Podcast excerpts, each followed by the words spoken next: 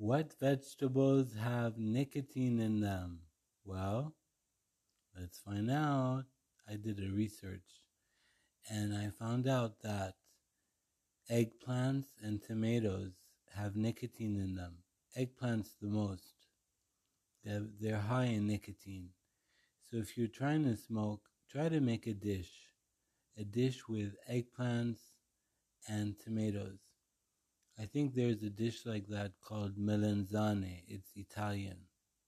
Melanzane is baked eggplants with tomatoes. So you can do that.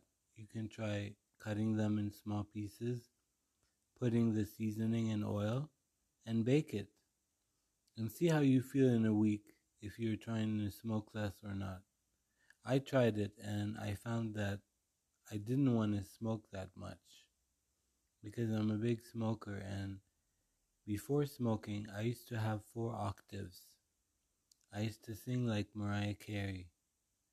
I had four octaves and I lost it because of smoking. So if you are a smoker, quit. Quit now before it's too late.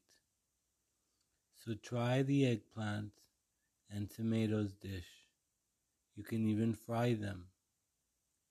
Although I'm against frying foods because it's unhealthy, you can steam them however you like and make it into a salad.